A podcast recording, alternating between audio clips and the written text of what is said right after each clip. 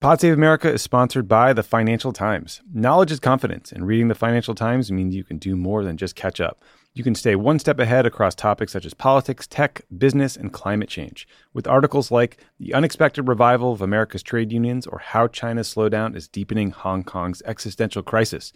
Visit ft.com slash podsave to read free articles and subscribe. That's ft.com slash podsave. When it comes to listing your home for sale, everyone and their mom has advice. Oh, honey, who's going to want to buy this place? On a cul de sac? It's literally a dead end. But for professional advice, a REMAX agent actually knows best. Let's start with a neighborhood analysis. I've been seeing lots of buyers looking to move here. REMAX is the most trusted name in real estate. Visit REMAX.com or download the REMAX app to find the right agent. The right agent can lead the way. Based on 2022 BrandSpark American Trust Study. Each office independently owned and operated.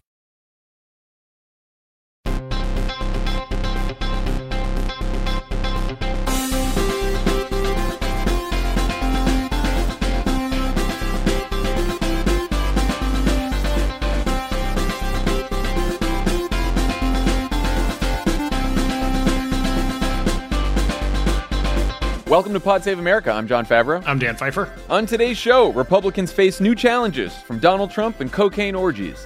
Congresswoman Katie Porter joins to talk about Joe Biden's proposed budget and billionaire tax. And Tommy is here to take us through our March Badness Fascist Four. Uh, but first, as we mentioned on Tuesday's pod, Vote Save America is launching its biggest volunteer effort yet and asking you to be part of your region's midterm madness team. East, South, Midwest, West. Pick a region, sign up, learn more at votesaveamerica.com slash midterms. Uh, we will send you actions you can take every week to get involved in the most important elections of 2022. I like that that was written that way. Uh, We've we've now exhausted saying most important election of your lifetime, so we're just saying it's the most important election of that year. It's what, what was there? Was there another option? What's the other one? Like a, There's a local, some special somewhere. a Yeah, special, there's a, a local student government vote- election. There's probably a local, yeah, but this is it. The midterms are the uh, the main event. Uh, also, if you haven't already picked up your tickets for our upcoming live shows in DC and Boston, make sure to grab them soon. They're going fast, uh, but we still have some left. We're very excited to be joined in Boston by Jane Coaston and Mayor Michelle Wu, uh, and in DC we'll be joined by White House Press Secretary Jen Psaki, uh, our guest co-host Symone Sanders, and Mike Birbiglia. So that'll be very fun. Uh, we're also excited to announce Akilah Hughes and Beto O'Rourke. Uh, they'll be live on stage for Love It or Leave It, Live or Else in Austin on April 7th. That's coming up. Akilah will also be there for the Love It or Leave It Dallas show along with Luke Warford on April 9th.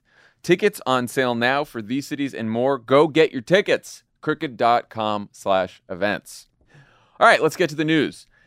As Vladimir Putin continues his murderous rampage through Ukraine, recently declassified U.S. intelligence has revealed new tensions and distrust between the Russian dictator and his own military.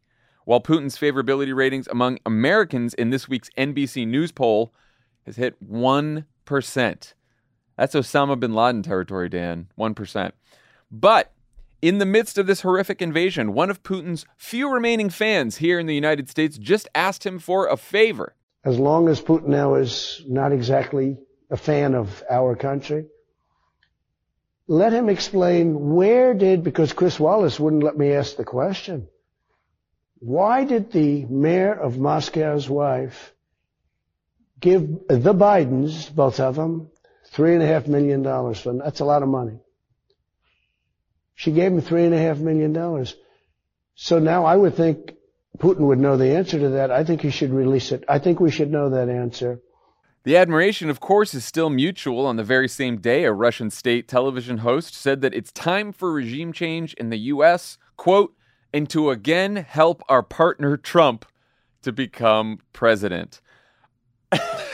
so there, there's a temptation to laugh this off uh, if Trump wasn't currently the front runner for the 2024 Republican nomination. So sadly, we cannot. Um, what do you think, Dan? What did you make of all this uh, that happened this week? You might not, people might not have heard this or seen this because it did not receive too much news coverage. I'm not going to deny myself the joy of laughing about this. No, you shouldn't. I look, we can if we can't laugh in this dark time, what can we do? What are we doing? Because something can be deadly serious and funny at the same time. And I think this is that. Look, I get there's a lot happening in the world right now. There's a Russian invasion of Ukraine. We're still in a pandemic. We have inflation. We have a Supreme Court nomination. One of the world's most famous people slapped one of the world's also most famous people live on stage at the Oscars. Like a lot of shit is happening, right? A Lots happening, yeah. But this should be a giant fucking story because it shows just how deranged and out of touch with what's happening in the world Donald Trump is. And as you point out, he's not just a frontrunner for the Republican nomination. He is, in some cases, the frontrunner to be the next president of the United States. If you look at the polls, in some polls, he is in a hypothetical matchup. It doesn't. This is not to say that these polls are right or any polls are right, but it's not a far fetched idea that Donald Trump will be president of the United States again. And here he is taking the adage of the enemy of, of my enemy a little too far.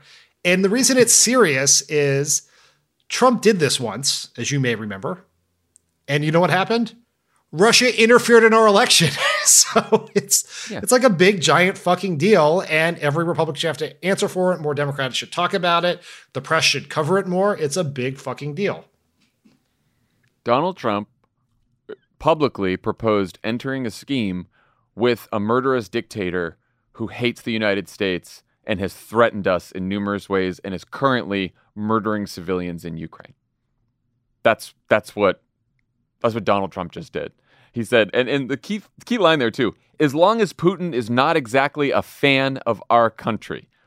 So there is this acknowledgement that he understands that the reason that Putin would want to help him is because Putin hates America. And so if Putin hates America, then maybe Putin will want to ally himself with Donald Trump. It is fucking gross. it is gross.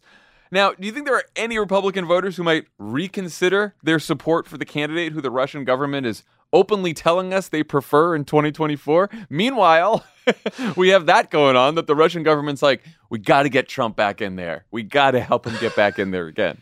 I mean, it, the the statement from the Russian television host that you read could easily have been a statement from Fox News. Like that is the actual position of the majority of elected Republicans. A majority of House Republicans voted hours after a violent insurrection of the Capitol to refuse to seat the legitimately elected president of the United States and Joe Biden and put Donald Trump in. So I don't know this is going to cause a lot of people to take their MAGA hats off, but it's sort of it's a big deal and I think it is a reminder of sort of the chaotic insanity that was Trump's era. And I do think that that is some that is not going to affect Trump's hardcore base, but it does have electoral impacts around the margin with some people if and only if they hear about it now and remember it later. And again, Trump and Tucker Carlson and a few of these Putin fanboys that we hear from so much uh, in in right wing media, like they are a bit out of step with the Republican base on this one. Again, that's why I read that NBC News poll. It's not like Putin has the usual 30% of Americans, which is the Republican base number that loves Trump, that loves all the bullshit they talk about. He's a 1%. like so the so Trump and and Carlson and some of these uh, idiots cozying up to Putin, like that is not what mo- not even most Americans, the vast vast vast majority of Americans want them to do. It will be interesting to see if Republicans use this against Trump. Republicans other than Mike Pence, right, who I don't really count as a real candidate. But you know, in North Carolina, I did an episode of campaign. Sorry, I did an episode of Political Experts React. I always forget that Elijah forced us to rename the show in order to adhere to the vagaries of the YouTube algorithm.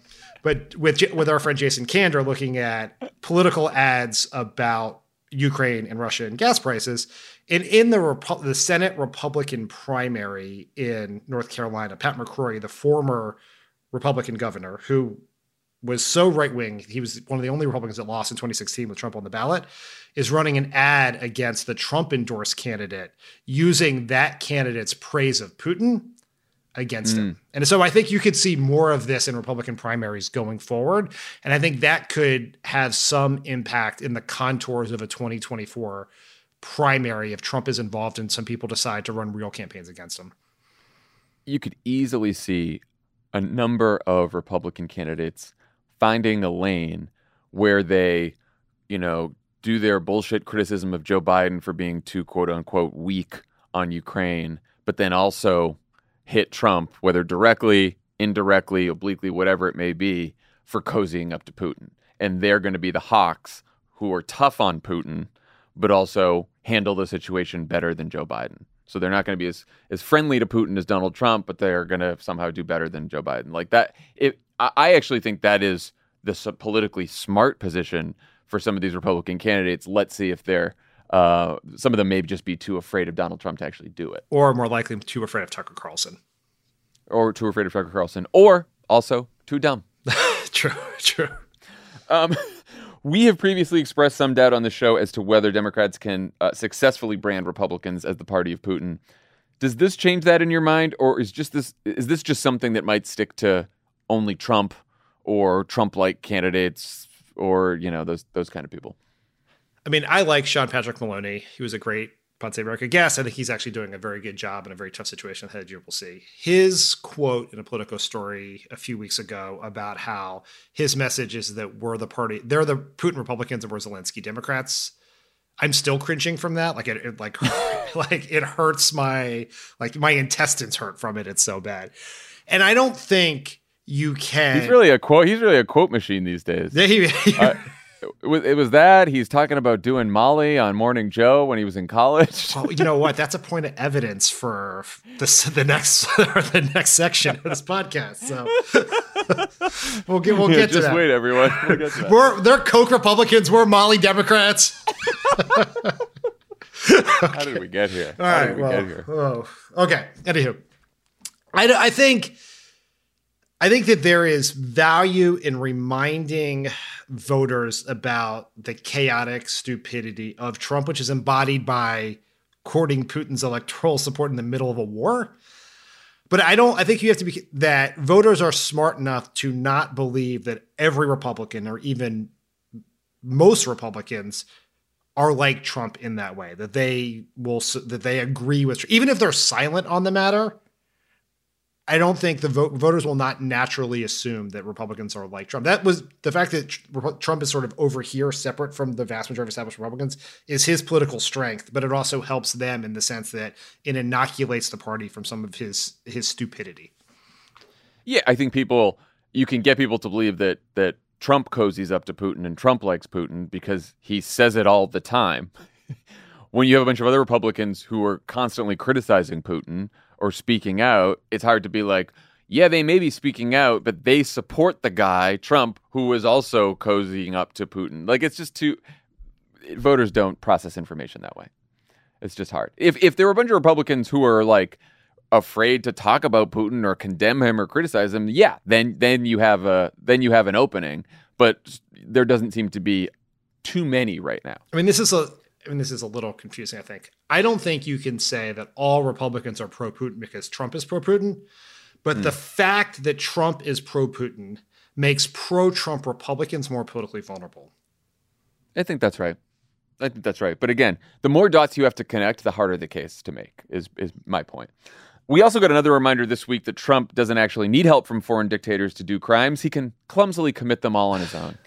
Uh, here's a Washington Post lead from Robert Costa and none other than Bob Woodward himself. Quote, Internal White House records from the day of the attack on the U.S. Capitol that were turned over to the House Select Committee show a gap in President Donald Trump's phone logs of 7 hours and 37 minutes, including the period when the building was being violently assaulted. So, in response, the committee is investigating whether Trump used a burner phone during that time, a term that Trump said he's never heard of even though former National Security Advisor John Bolton told CBS the other day that he's heard the former president use the term several times, because of course he has. Before we get into the, the politics of this, how excited was Bob Woodward that he broke this story 50 years after he took down a president who used a gap in his phone logs to help cover up his crimes? Do you think what? Bob Woodward is still capable of excitement? I don't know. I, I don't mean, know. He's just serving Ben Rhodes soup and getting all the good, uh, getting all the good gossip. That's right. he spit his soup out right on Ben Rhodes. yeah, why are you asking me? Ask Ben Rhodes. He's Bob Woodward's soup friend. I just can't. I, it's like too much. I'm like, oh, Trump had a gap in the tapes, just like Nixon, and we're finding out from Bob Woodward. What the? fuck? How pissed do you think Carl Bernstein is? It's like he's just yeah, been replaced, replaced with, with Robert Costa unceremoniously. I mean, brutal. It's too bad. Um, what do you think the committee is looking to learn about what Trump it was doing during that time that hasn't already been made public? well, I mean, I guess we should just stipulate it's possible that Donald Trump didn't use the phone in the seven hours, or maybe he was in solemn prayer during that period of time. Except it's not possible because we know we know he was on the phone with Kevin McCarthy. Uh, we know that he was on the phone with multiple other members of Congress. Some of the call logs show that he was talking to Hawley, that he was talking to Jim Jordan, and then they stop, and then there's the seven hours, and then whatever. But in in reports, public reports since the insurrection, we know he was talking to a bunch of other people. So the question is just what phone was he talking to them on? Right. So that I mean, this is part of the issue to give it some sort of explanation. Is the call logs will refer specifically to calls placed through the White House operator from his landline as president or his official Mm-hmm. cell phone, I assume if he were to have one. It would not include calls that he made on a personal cell phone, not include calls he made from a staff member's phone, which you're really not supposed to do as president because you're supposed to adhere to these presidential records. It would not include any calls he made on a burner phone, which I think would be truly amazing. If he's just got like Dan Yeah. Scavino going to buy like Boost Mobile prepaid phones, like Obama phones. They're they're going right to HHS. They're getting all the Obama phones. They're using that, then they're flushing them down the toilet with the with the other cut- presidential deep cut records. The Yes. Obama phone. Uh, I did some research on the Obama phone thing the other day, and people still believe it. And if you Google Obama phone, there are still companies who have bought the search term to try to get people to buy grifting uh, cell plans. Wow. That is something. It's That's a something- real conspiracy. I mean, no one cares about that. But anywho, back to this point. What I think they wanted, they need to know to be able to put together everything Trump did.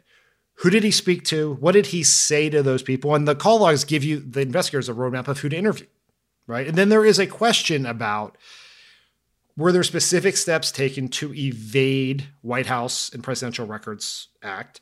Were records destroyed? There is a report, which I don't, I can't say it's credible yet, but that that a senator received a call from an official White House number during that period. So why was that not included in the call logs? People were those logs destroyed, which I would say Woodward and Costa say they have the investigators have found no evidence of that as of yet. Were they specifically chose?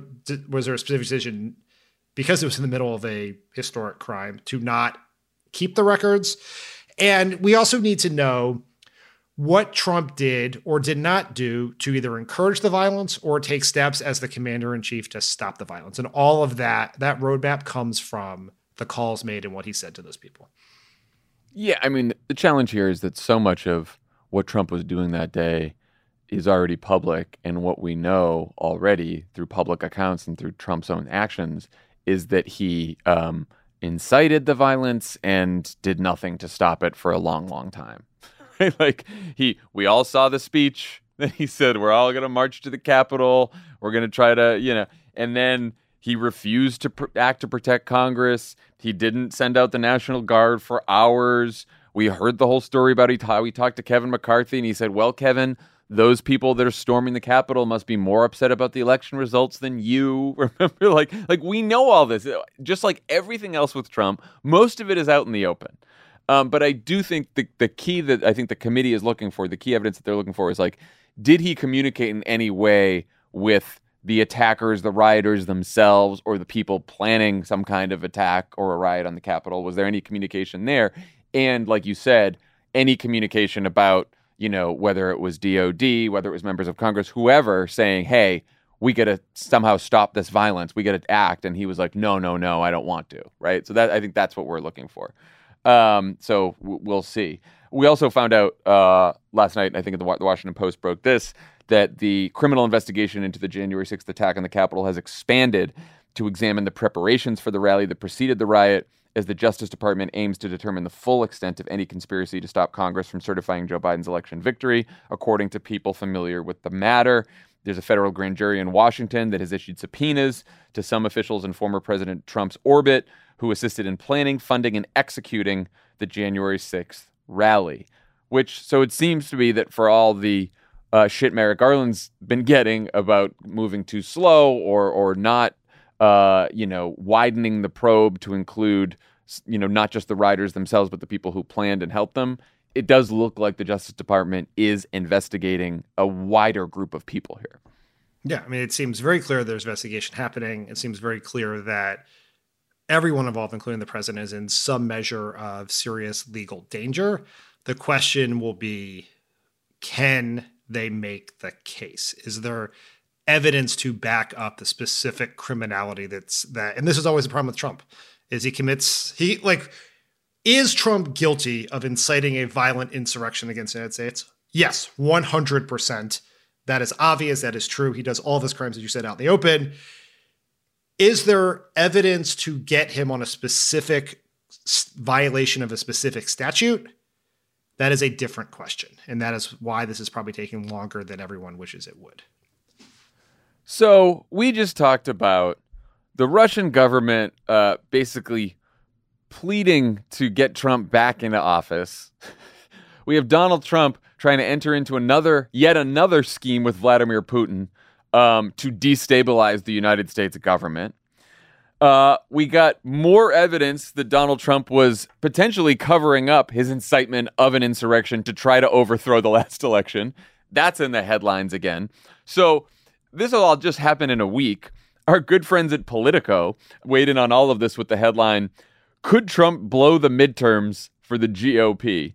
Uh, and they argued that, quote, the January 6th committee's major reports, when released this year, will force every candidate to discuss Trump in 2020. And as the midterms approach, Trump himself will be a central player in campaigns everywhere, whether either party likes it or not. What do you think about that? Obviously, elections are decided by a more complex set of factors than one thing or one person the state of the economy, mm. the state of the pandemic, just the hit the map, right? Does the Senate map come up on a on a good year or a bad year? All of that is going to play into this. But I do think that the uh, Trump being in the news is good news for Democrats, right? There are a lot. There are some Democratic strategists, not many, but some who I think are, are under the view that like we shouldn't talk about Trump, we should ignore Trump because if you talk about Trump, you get Trump turnout. Well, I think it's worth looking at Virginia for a second because even though Terry McAuliffe awkwardly and terribly said Trump's name all the time, Donald Trump did not campaign in Virginia. He was not in ads in Virginia. He had endorsed Youngkin, but was really sort of distant from that race. And there, they saw a huge surge in Republican turnout over 2017. And so, if Trump is in the news, it means a couple things. It means we're talking about Trump and his crimes and his chaos and his stupidity, and not just the price of gas, fights among Democrats, Joe Manchin, Kyrsten Sinema, all this other stuff. And in Virginia, think about it this way, which is there were about 2.4 million people who voted for Joe Biden in 2020. 700 that Terry McAuliffe and Joe Biden won by 10 points. Terry McAuliffe lost by a little bit less than two points, and he got 700,000 votes less than Biden. So that 700,000 people is two groups. It is people, some people who voted voted for Joe Biden and then voted for Glenn Youngkin. The other are people who voted for Joe Biden and decided not to vote in 2021. And any chance we have at the midterms involves activating people who voted for Biden and getting them to turn out in the midterm, and keeping people who voted for who are you know Republican or Republican leaning who voted for Biden with us in 2022. And Donald Trump helps on both those fronts. And so having him up there in the news doesn't mean you have to do it deftly. You can't just say Trump's name all the time. You can't call people Glenn Trumpkin, but having a remind having it racist stakes elections reminds people the chaotic criminality that made a lot of people get involved in politics, made a lot of people leave the Republican Party. And so in that sense, I think it could whether it'll Donald Trump on his own will it or not, no, but it will certainly help Democrats give us a fighting chance it, I, I firmly believe if you polled Republican strategists, they would all tell you they want Trump turnout, but they don't want Trump in the news or necessarily campaigning around their state, especially if they're in competitive districts. you know, like I that's just look at it from their perspective. They know that Trump in the news all the time is not great for them. Again, this is a very complicated, nuanced thing because just saying Trump's name calling someone Glenn Trumpkin, calling your opponent Trump, whatever. That's not going to do it. It can't be clumsy like that. But but Trump in the news is not something Republicans in purple, in competitive districts, in competitive states really want that much. They do want the turnout. They want the Trump level turnout, but they don't want those swing voters who voted for Joe Biden, who might have been independent or Republican, to be thinking about Donald Trump. So yeah, does could he blow it? We don't know, but um, we'll see. Uh, speaking of blowing things, we'd be Speaking- remiss. I would go with speaking with speaking of blow, but however you want to do your transition. Speaking of blowing things, we'd be remiss if we didn't mention this week's Madison Cawthorn drama. Knew we'd get there. The North Carolina congressman said the following during an interview this week. Being kind of a young guy in Washington, with the average age is probably 60 or 70. And I look at all these people, a lot of them that I, you know, I've looked up to through my life. I've always paid attention to politics, guys that, you know, it- then all of a sudden you get invited to, like, well, hey, we're going to have kind of a, a, a sexual get together at one of our homes. You should come. And I'm like, what, what, what did you just ask me to come to? Uh, and then you realize they're asking you to come to an orgy. Uh, or, or the fact that, you know, there's some of the people that are leading on the movement to try and remove, you know, addiction in our country. And then you watch them do, you know, a key bump of cocaine right in front of you.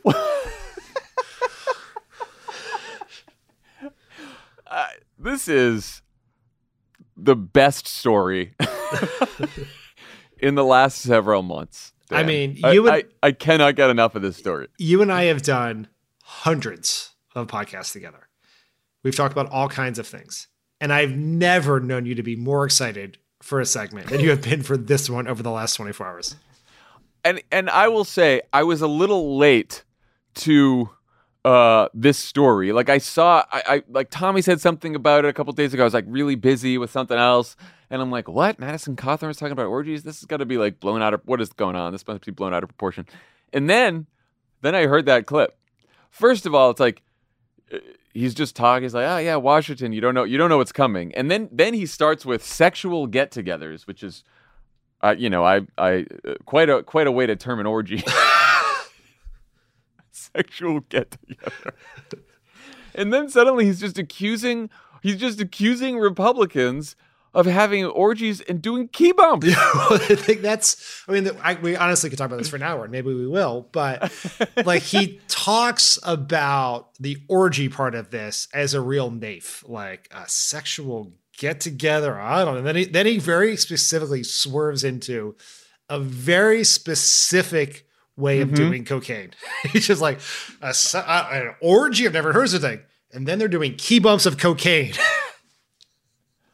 So Madison Cawthorn says this. Keep in mind, Madison Cawthorn has said a number of completely batshit crazy things. He cheered on the insurrection. He's had a racist website that he's been called out for. Like, the guy is bad news. He's like fringe right Marjorie Taylor Greene territory. But this, Dan, this statement about the Coke orgies, this got Republicans pretty upset.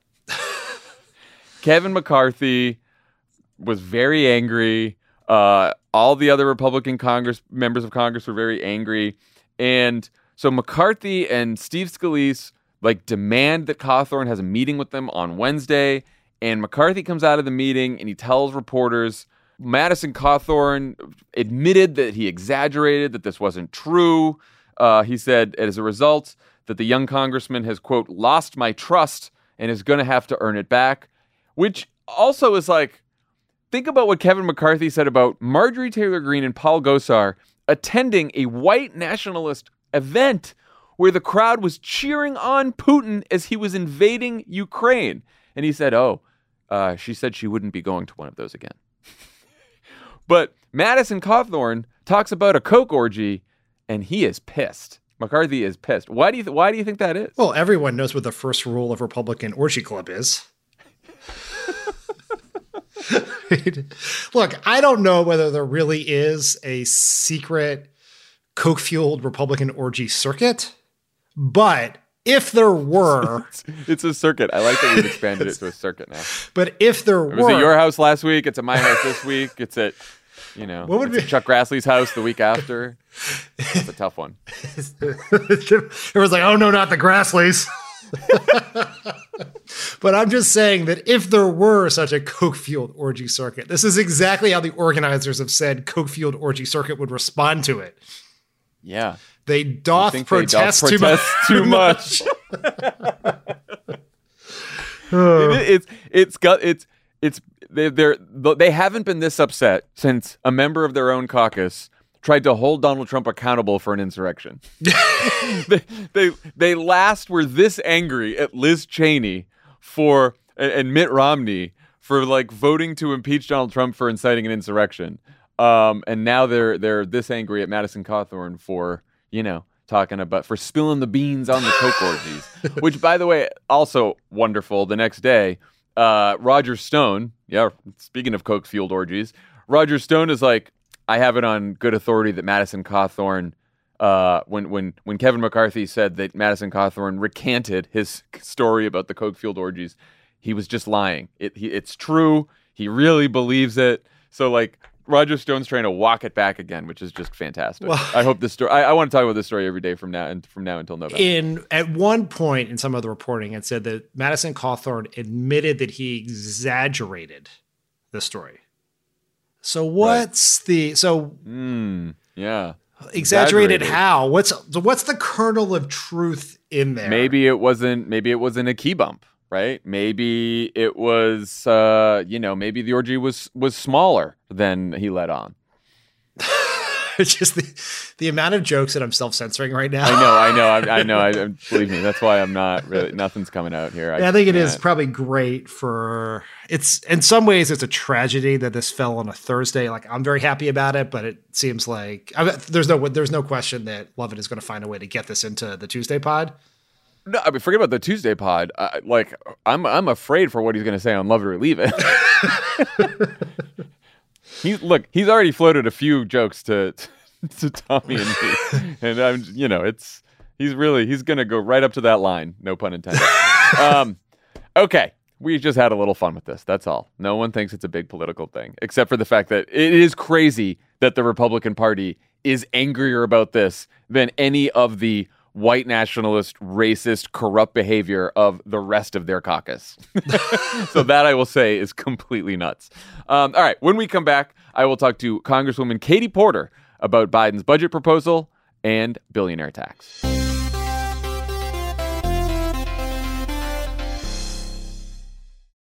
Pod Save America is brought to you by the Homegrown OKC podcast. There is way more to the Oklahoma City bombing than any of us knew. You can learn a ton about it on the podcast Homegrown OKC, hosted by Jeffrey Toobin and based on his book. It unpacks the tragic Oklahoma City bombing and how the event still ripples today and calls for political violence. Just days after the Oklahoma City bombing in 1995, America discovered the perpetrator was a right wing extremist, Timothy McVeigh, whose mindset and values are still very present today, as seen in the January 6th attack on our Capitol. Each episode of the Homegrown OKC podcast follows the story of McVeigh, a decorated Army veteran who became consumed with rage, went underground, and built a bomb that killed 168 people. The Homegrown OKC podcast is about a better understanding of the political environment in our country today. I think this is such an important story that tells you so much about radicalization, the far right in this country, the things that were simmering under the surface long before January 6th, and some of the origins, which dates back to the Oklahoma City bombing. Uh, it's an incredible podcast based on an amazing book. I highly recommend it. To listen to Homegrown OKC, search for Homegrown OKC in your podcast app. That's Homegrown OKC. On Monday, President Biden released his $5.8 trillion budget proposal for 2023, a plan that would increase spending on economic and national security priorities, cut the deficit by a trillion dollars, and pay for it all with $2.5 trillion in higher taxes on corporations and the rich, including a new minimum tax on billionaires. Here to break it all down for us is California's own Katie Porter, Congresswoman from the 45th District. Good to see you. Good to see you. Thank you for having me.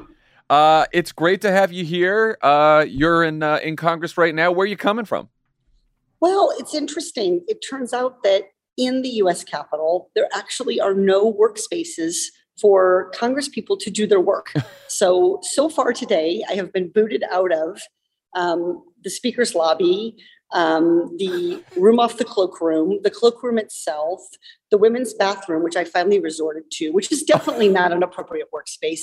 And now I'm coming to you kneeling on the carpet of the Rayburn room, where I'm very certainly shortly going to learn that workspace is not works work is not permitted here either. So um, we can really we get can we to- get Katie Porter a cubicle here? What's going on? Yeah, well, I mean, it's really interesting. Like the workspaces we have, there are no actual table and chairs because apparently we're not supposed to actually like write or like do real work. We're supposed to be like right? And i'm like i actually that was a big hero shot for those of you who are listening. But like i really we really need to create spaces where we can take meetings with constituents who come to the capitol where we can get on remote hearings where we can we can do things. And it, you know this is part of modernizing congress that we just don't seem to be moving toward. So when i went into the workspace where they directed me there were just huge computers and printers and landlines and cords. And I said, well, there's no place to put my iPad on this area. And I said, by the way, are those printers wireless? And they said, oh no, you can't print to those. Technology in government is tough. You're I really remember much better off at a Starbucks, I think is the message, or, you know, particularly a Starbucks that's unionizing. But you really, we really need to think about if we want to see our members hard at work, creating workspaces where they can do exactly that. Yeah. So you don't have to kneel for Pod Save America. So I literally am kneeling here at the at the Pod Temple in order to be in conversation with you about the budget, which is so That is- important. outrageous. Well, let's talk about the budget. Biden's budget proposal is is just that. It's a proposal. A lot of hopes and wishes. Uh, you guys in Congress are the ones who actually have to write it and pass it. What do you like? Uh, what do you want to change? Yep. So let's start with um, what I like. I like that we're seeing deficit reduction. I like that this is a president who is directly responding to concerns about how the pandemic reshaped our spending.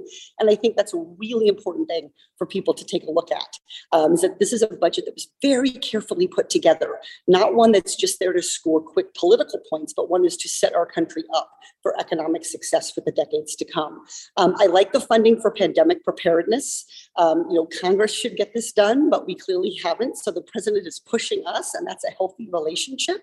Um, climate crisis, incredibly important. The longer we wait to spend to address the climate crisis, the higher the price tag gets. So the, the, the president's budget allots $44.9 billion to address the climate crisis. If we don't spend that money today, next year that price tag goes up and the tools we have to address the climate crisis um, become more difficult, become reduced.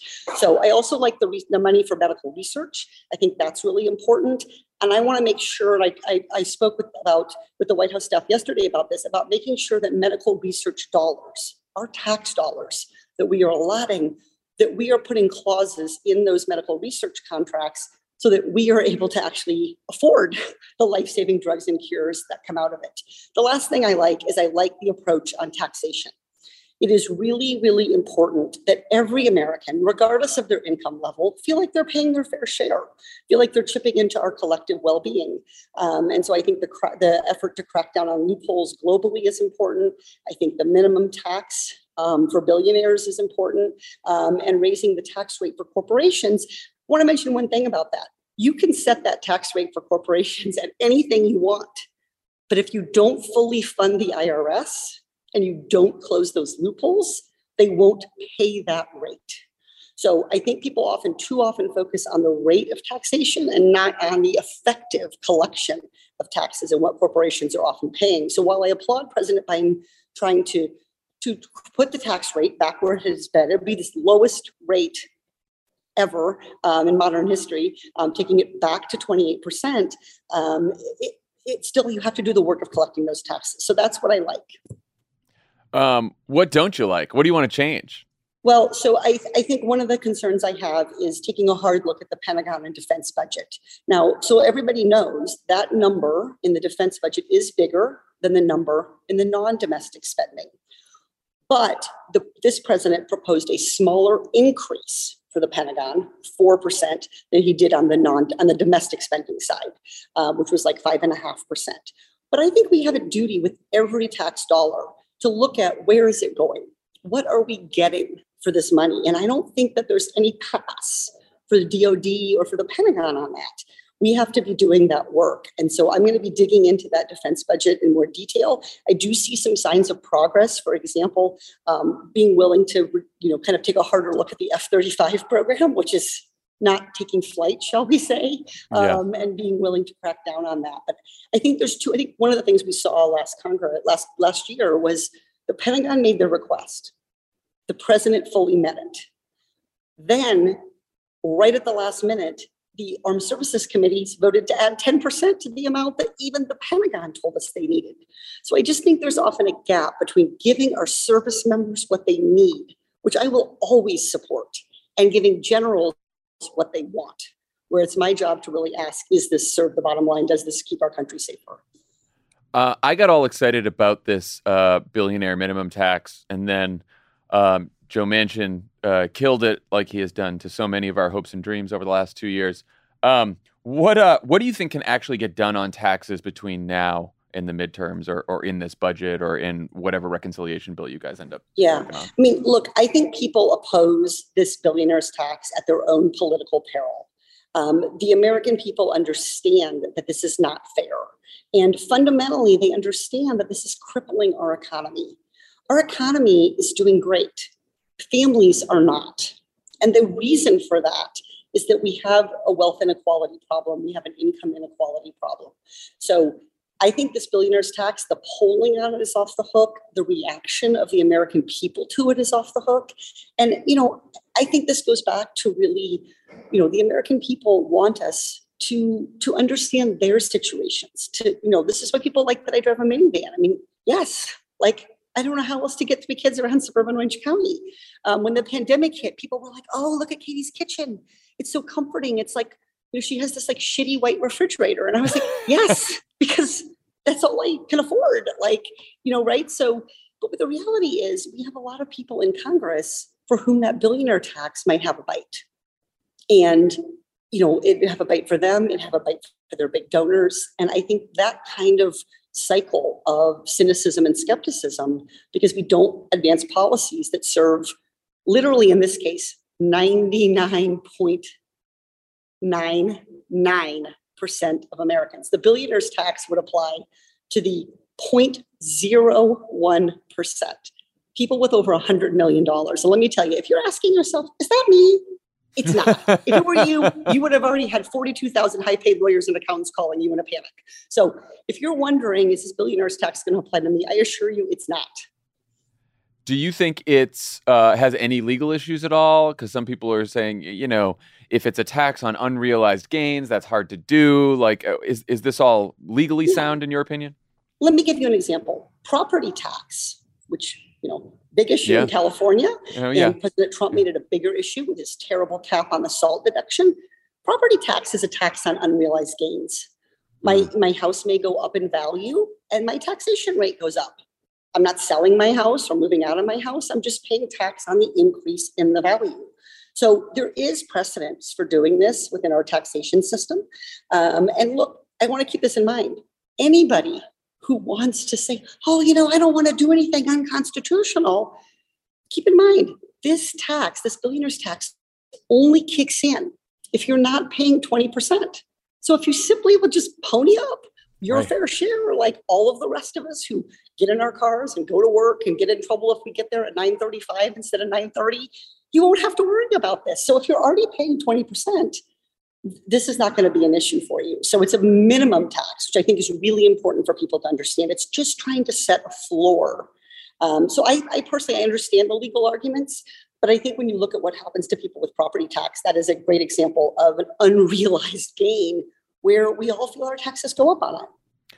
It's hard to figure out where the sweet spot is here because I've heard Manchin say he's happy to raise rates on the highest earners, and then Sinema doesn't want to raise the rates. Like, is there some kind of um, tax increase on the wealthy and big corporations in general that you see satisfying both the Sinema concerns and the Manchin concerns, who are both seem like in theory they want the wealthy to pay more, but continue to shit on all these proposals. yeah, I mean, I think the Venn diagram of what Senator Manchin and Senator Sinema support is actually like two circles that don't touch. That's so tough. you know, That's there's tough. no there's no overlap there. It's very it's very thin line um, that we have to try to try to find, and, you, and it's like a you see the line and then it disappears on you. Yeah. Um, yeah. So I- you know, look, I think that there's there's two points to make.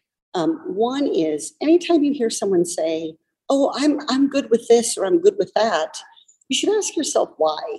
And one of the reasons that we often hear people who are not really supportive of a fair taxation system offer to raise the rates is that they know nobody actually pays that rate at the top.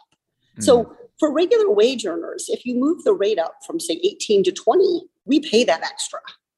But for the very top, when you move the rate from say 25 to 28 or 30 to 35, they don't end up paying that because they have all of these strategies to basically keep their income year after year, generation after generation from being taxed. So for me, if I earn an extra dollar, which I can't because of House ethics rules, but if I ever did earn an extra buck, um, then that extra buck goes on my tax return and it gets taxed. But when someone gets hundreds of millions of dollars of shares of a corporation, nobody doubts that has value. Nobody doubts that's being given to them because of their work as a CEO or as a board of director. To not tax that, you know, doesn't really capture what they're really earning and what they're really living on. So, you know, do I think that, you know, I hear Manchin, I hear Sinema. I think the reality is there's a lack of trust in in what they say. They need to put forth a proposal. The burden should be on them to make their pitch to the American people. Uh, I want to talk about inflation. I've seen a lot of folks on Twitter say, you know, people are worried about gas prices and inflation and the economy because the media and the Republicans are focusing on that narrative. You're talking to constituents all the time in Orange County. What do you think? Oh, listen, Jon, people, I put back blueberries at the grocery store. They were $5.99 and I, I can't afford it. Yeah. I, I, I told my kids, they're like, Mom, we never have bacon anymore. And I was like, right. Because we're going to have pancakes and you're not going to have the bacon and you're going to be just fine because it's too expensive. So I buy it when it's on sale. So I do think people are feeling the pinch. Um, I will say, I think the overarching increase in things like food actually hit most families harder than gas, but that depends a lot on how much you drive and how often you drive and your commute.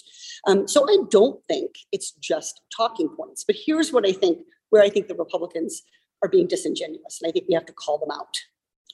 What they're really saying is um, inflation's a problem, so we have to lower wages.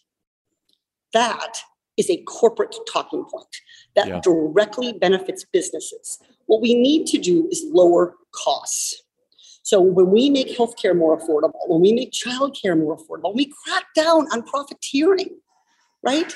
You know, the, the oil and gas companies paid out $38 billion in stock buybacks, but they can't take down the price at the pump by 38 cents a gallon. So uh, what I wanted, I do want to tackle inflation. I think it's incredibly important. I do think it's having a bite. I see it in my own family.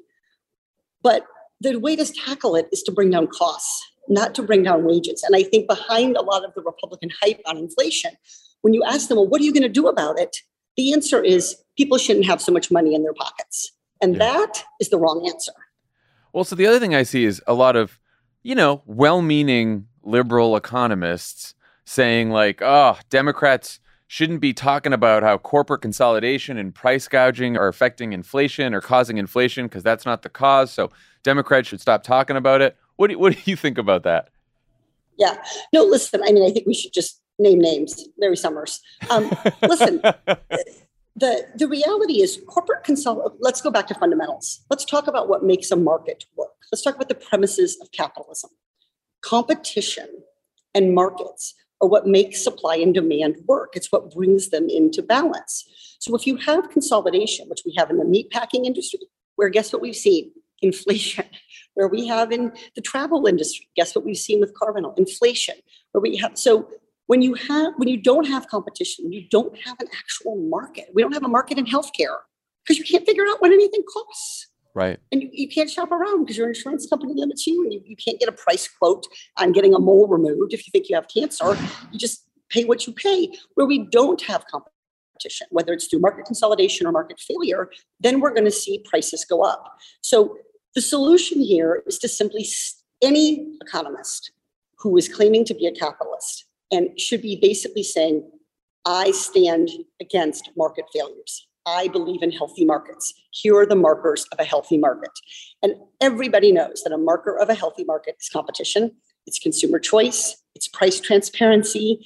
We don't have those things in most of our biggest expenses. We don't have it in health. We have very few choices in childcare. It's very difficult to find right now. Um, and so we need to create more competition. So I, I really applaud. I think this is an area where the Biden administration has done transformative work in putting people in place to, who really believe in capitalism. They don't believe in corporate cronyism. They believe in capitalism. Mm. And they're trying to force these large companies to actually compete. They're trying to make room for small businesses to innovate. That's capitalism. I know uh, the Congressional uh, Progressive Caucus met with the president on Wednesday. Uh, I know there was a lot of talk about executive actions. We've talked a lot about, you know, the president, how the president could act on student debt relief. Um, what are the other sort of top executive actions you hope the president will pursue between now and the midterms? And what's how did you walk out of that meeting? Did you did you get a sense that he was going to take some or? Yeah. Um, so I walked out of the meeting with three little packages of M and M's for my kids because I, I just wanted That's to take win. one little White House piece of swag, and I said I'm going to give this to the kid I like best. And the president said, No, no, you can have one for each of your children. That's very Um, generous. Very so generous. yeah, I thought so. I don't want to have to, you know, pick a favorite. Um, but look, what the president said is is dead right. He said, "I'm focused on things that will help address the costs families are facing," and this is exactly what the Progressive Caucus was saying. So, prescription drug pricing, um, education, right? Whether it's preschool, whether it's community college, whether it's student loan debt, um, childcare, right, which remains unaffordable and is keeping people out of the labor market, um, and then climate, because we really do face a need to get ourselves out of this cycle of energy exploitation that we're in. Um, and so those were the four big things that we talked about. There are other urgent needs, including investment in housing and other things. But I think prescription drugs, climate, education, childcare were kind of the four main talking points that both we raised with the president and the president raised back with us. Did he seem amenable to taking action on some of those priorities on his own uh, if it, it doesn't end up in reconciliation or reconciliation for some reason doesn't work out? Yeah, I mean, you know, I think the thrust of the, the kind of discussion was there's a lot of um, there's sort of a bottleneck in Congress where it's like, well, we we, we don't want to act on these things if we're going to do it through reconciliation. We don't want to take individual action, Right. and we don't want to take individual action if we're going to do it through executive action. But we have to have a sort of order of operations. What is the best way? What's going to go first? What problems are we going to tackle in what order? And I think it depends on the issue. I think there are some things like raising leasing rates on um, oil and gas on public land that the president can and should do with executive action. I think there are other things um, like some of the larger tax credits and things around electric vehicles that we need to do through congressional action. So I think the goal is to get unstuck. I mean, as I often said, just because Joe Manchin decided to refuse to build back better doesn't mean that any of the problems that the American people face cease to exist. Right. Just because Washington ceases to act doesn't make those problems go away in my constituents' lives. So, last question: Republicans are the party out of power. They're trying to make this election a referendum on the president. Uh, Democrats are the party in power. You're trying to make this election a choice. How are you framing that choice uh, when you're talking to folks in your district? Yeah. So, look, I think it's really important that we talk about where the Republican Party is today. And it's also important to talk about what we've done as Democrats, but we can't be afraid to paint the alternative for people. This is a party that has refused to create a fair taxation system. This is a party that has opposed doing anything about climate. I think it's really easy to talk about where Democrats haven't been able to get things over the finish line. But do you know why we haven't been able to get things over the finish line? Because we have zero Republican support. So the number of Republicans who were willing to step up and act on climate, zero. The number of Republicans who were willing to do something about childcare costs, zero. The number of Republicans who were willing to help make college more affordable for your kids, zero. If you have a Republican controlled House, families can count on getting zero help going forward. That's good. I like that. Katie Porter, thank you so much for joining us. Uh, I hope they give you a workspace somewhere to do some work for next time you talk to us. When I get up from kneeling. I'm sorry you had to kneel during this knees. this interview. Oh my God. Well, thank you for doing it. We always appreciate you coming on Pod Save America. Thank you.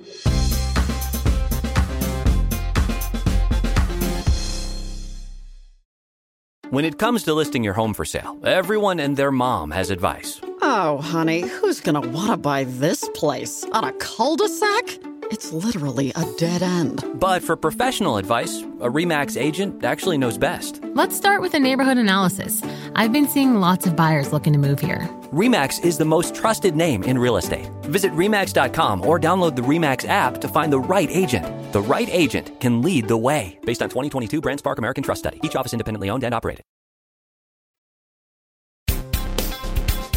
And we're back, and we have with us Tommy Vitor to take us through the March Badness Final Four. The moment is here. Hello, Jon. Hello, Dan. It's great to see you. It's great to see you. Dan, I, I, I've never needed you more in my life uh, than I did on Monday's show. Lovett stepped on or did not understand all of my basketball jokes. It was it was devastating. I have to say that his failure to laugh at and also interrupt you during your Donald Trump Coach K joke is a crime against humanity.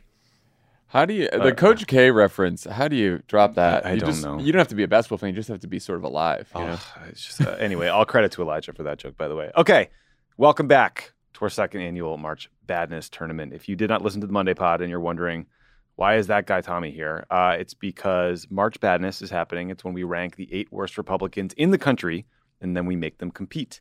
On Monday, Lovett and Favreau voted to advance four of the awful eight to the fascist four. Today, Dan and Jon will choose the winner of our fascist four games and the final contest to determine who is our national champion shit. The joke so works. Okay. Yes. So, Dan and listeners, here are the results from Monday. In the West, Congressman Paul Gosar edged out the Arizona Republican Party. In the East, Ginny and Clarence Thomas slapped an injunction on Dr. Oz. It's very hot right now. In the South, uh, we had arguably the biggest upset of the tournament when one seed Donald Trump was defeated by the rest of Florida. And in the Midwest, America's least favorite blow dried insurrectionist Josh Hawley beat a belligerent Buckeye named Josh Mandel. So our final contest, our fascist four, is a six seed, three seed, four, and seven seed. Uh, Madison Cawthorn would be disappointed that we didn't go all chalk, Dan. You know, I was going to say there's two reasons Tommy's here today. One is, of course, for March Badness. The second is this was a Slack actually sent by Tommy Vitor yesterday. Why does Dan get all the orgies? because he, because he knows we were talking about Madison Cawthorn today. So I'm glad you got a Yeah, Madison well. Cawthorn joke in there. Very jealous. Okay. We also asked our audience to vote on the Awful Eight. Uh, they did so on the Pod Save America Twitter account.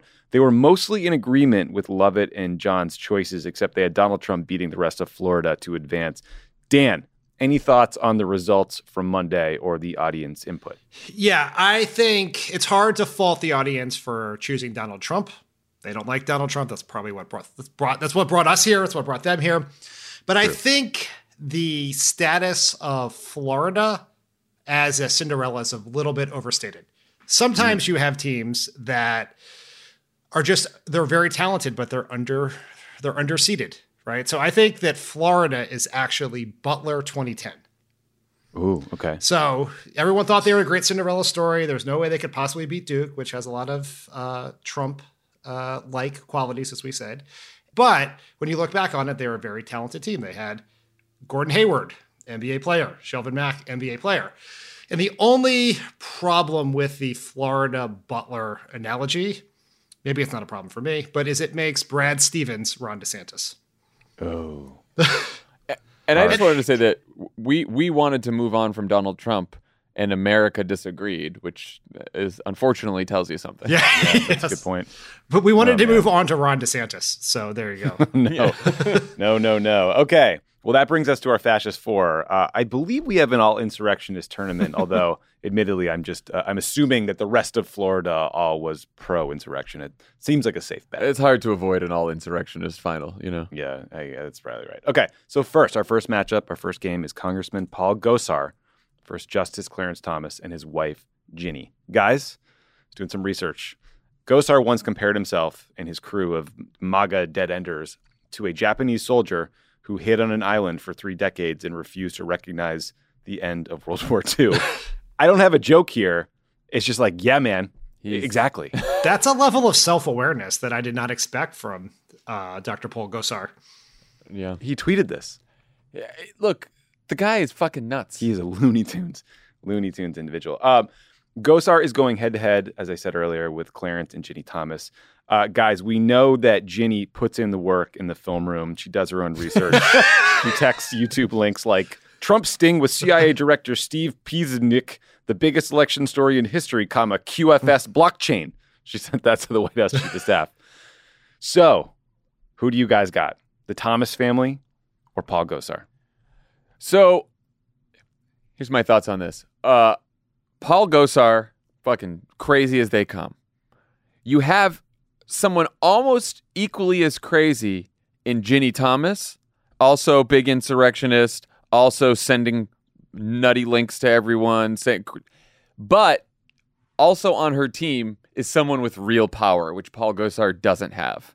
Clarence Thomas, one of the nine justices, been just sort of handing down the worst possible opinions for decades now. I think I go. I got to go with the Thomases. Yeah, I think this Dan. is very clear. The Thomases they are incredibly dangerous, incredibly crazy, incredibly fascist. So it fits in here. And additionally, Arizona always loses in the tournament. So Gosar, the only reason Gosar is even here is he was playing someone from Arizona, and so That's there you true. go. There you go. Mike Bibby would like a word, Dan. Yes. Um, also, uh, Justice Thomas is also routinely spotted in Washington with eight other sexy seniors, and Madison Cawthorn keeps telling us about the value of teamwork among, you know, elite Republicans. So, Sexy the second game, the second game we no one's have, ever ever referred to the Supreme That, Court. that's that one ne- that's has. next month's C block is ranking the eight sexy seniors. I don't know, Dan. We got some big uh, download targets for a hit. sexual get together. for sexual get together. Like everybody talks. Whenever when someone's pitching, would you say it's? Would you say that's the highest court in the land? yes. Wow, nice, nice. Okay, second game in our fascist four, we have Senator Josh Hawley versus the rest of Florida. Uh, Josh Hawley was recently described as partially melted Ken doll Ted Cruz, which I thought was harsh. Um, but he's a decent shot blocker, guys, because he gets his fist up. So that's Josh. That's our guy, Josh. Thank you, Dan. What can I say about the rest of Florida here? I think Lovett once described them uh, as America's cocaine straw. I think that was at a show in Florida. Do you guys remember this? No, I actually have no memory of Yeah, that. maybe it was during a text with Madison Cawthorn. But Florida got a big endorsement uh, recently, Dan, when Alex Jones said Ron DeSantis is better than Trump. But there are also lingering questions about whether authorities will let Matt Gaetz cross state lines for away games. So there's a question about uh, whether they can fully travel. So who do you guys think it'll be? Sound fundamentalist Josh Hawley going to the championship, or uh, are these Florida Republicans just too good at getting to the line? If you know what I'm saying, Dan, you go first on this one. So, in this basketball related analogy, Matt Gaetz cannot travel to attend the national championship match. Is that correct? Potentially, yes. Much like Kyrie Irving cannot travel to Canada were they to play the Toronto Raptors in the NBA playoffs. That's right. Excellent. Okay, just wanted to get that out there. I think it has to be Florida. Look, I think Josh Hawley has done a lot with what little he has, hmm. that's but in the end, he does not have the. T- he's a one man team, right? He does not have the talent to take on the really the all stars, the fascist five. I think would maybe we would call Florida, given Nice. all their opportunities there. That's good. There are few states in our union that have a collection of Republican goobers as fucking awful as the state of Florida. Mhm. And I always we always feel bad picking on Florida, right? There's a lot of great Democrats in Florida. I, I feel for all them. A lot of just wonderful people in the state in general. But I the mean, Re- I guess. But I get, uh, you know, I'm just, trying kidding. to. Honest, I'm just trying to say it. Uh, but the look, my parents used to live there. I get it. I spent a lot of time there. But the the, the collection of assholes in that state, from Hmm. Ron DeSantis to the legislature to Matt Gaetz to the other Cong- the members of Congress there, Marco Rubio. Marco Rubio. We haven't even talked about Mar- Rick they are the Scott. fu- oh my god. Yeah, it is a it's a collection of asshole talent unmatched by any team in modern fake basketball history. It is Yeah. awful. In fact, I think they're yeah, I'm gonna go with Florida. I also think they're heavy favorites in the in the in the national championship. but Ru- oh wow. Okay, so don't want to give anything away. Rick Scott good for a, a double double with his ten point plan. So your national championship, guys, uh, is it Ginny and Clarence Thomas, or will there be an orgy at the villages when Florida takes it? What have you got here? what would this segment have been without Madison Cawthorn? I- Nothing. I don't would have know. Zero, zero jokes. I mean, I, that's all we talked about today is Madison.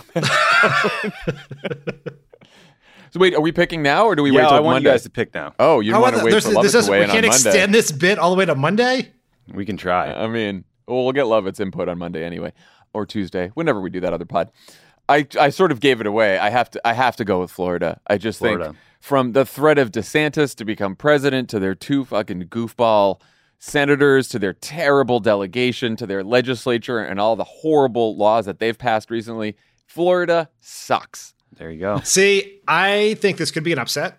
I think that Oh, we are staring down the barrel of another insurrection. Mm. Ron DeSantis, Matt Gaetz, they're one of many Republicans who participated at equal levels in that insurrection. Maybe they'll storm the Capitol, maybe they'll send some fake electors. But Clarence Thomas, along with his partner Ginny, are one of nine votes to potentially overturn an election. Something I will note Clarence Thomas has done once before. Mm. Wow. So we got a hanging chad election in the championship game.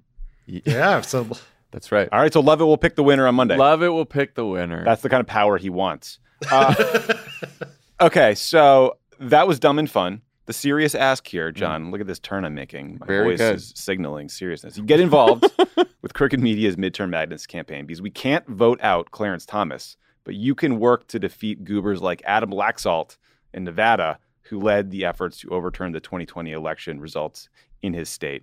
Josh Hawley is not on the Missouri ballot this year, but an unbelievably disgusting human being named Eric Greitens could be, Mm. right? So that's why you got to go to votesaveamerica.com slash midterm dash madness to pick a region, get involved in the 2020 midterms with us. We will make it fun. We will do stupid crap like this all the time, probably. Yeah, and it's fun. You you pick your region, you get a little competitive about it. Right now, we're doing it for March Madness, but there's plenty of ways for regions to feel competitive from now until November. Dan, have you noodled on your region? I I have I don't know where when I get to pick. Right? Am I do I have the first pick, the second pick? Oh, we're going to do a draft. Yeah, Oh. I feel like I feel like we should give Dan the first pick. I'm making that executive decision right now. You don't have to do it right now, but this we gotta we gotta pick eventually. The four of us. We haven't talked about this because we've been so busy making Madison Cawthorn jokes and and uh, and doing March Madness. but I think we give Dan. He's our uh, he's our elder statesman. I think he gets the first pick. Wow. wow, Dan. Seems fair. Seems fair.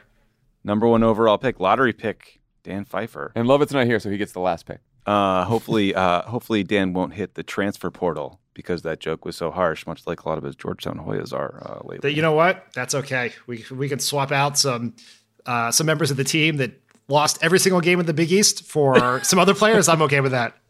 okay, that's fine. Uh, well, that's it for my time here. Great to see you guys. Tommy, thanks for joining the Thursday pod. Katie Porter, thanks for joining. And Madison Cawthorn, thanks for letting us know where the party at. jagged edge over here. Have a good weekend, everyone. Bye, everyone.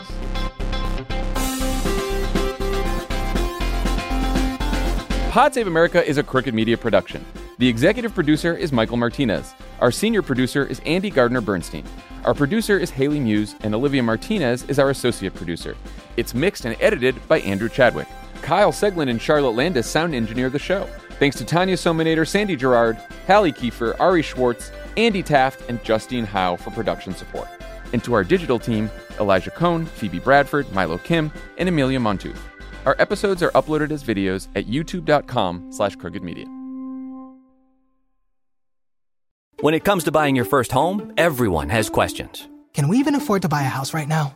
Well, I need to negotiate. How do I even negotiate? Luckily, a REMAX agent has answers. Hey, Brian, those are really good questions. They are? Thanks. It's my first time buying. I work with first time buyers all the time. I got you. REMAX agents have more experience than other real estate agents. Visit REMAX.com or download the REMAX app to find the right agent. The right agent can lead the way. Each office independently owned and operated.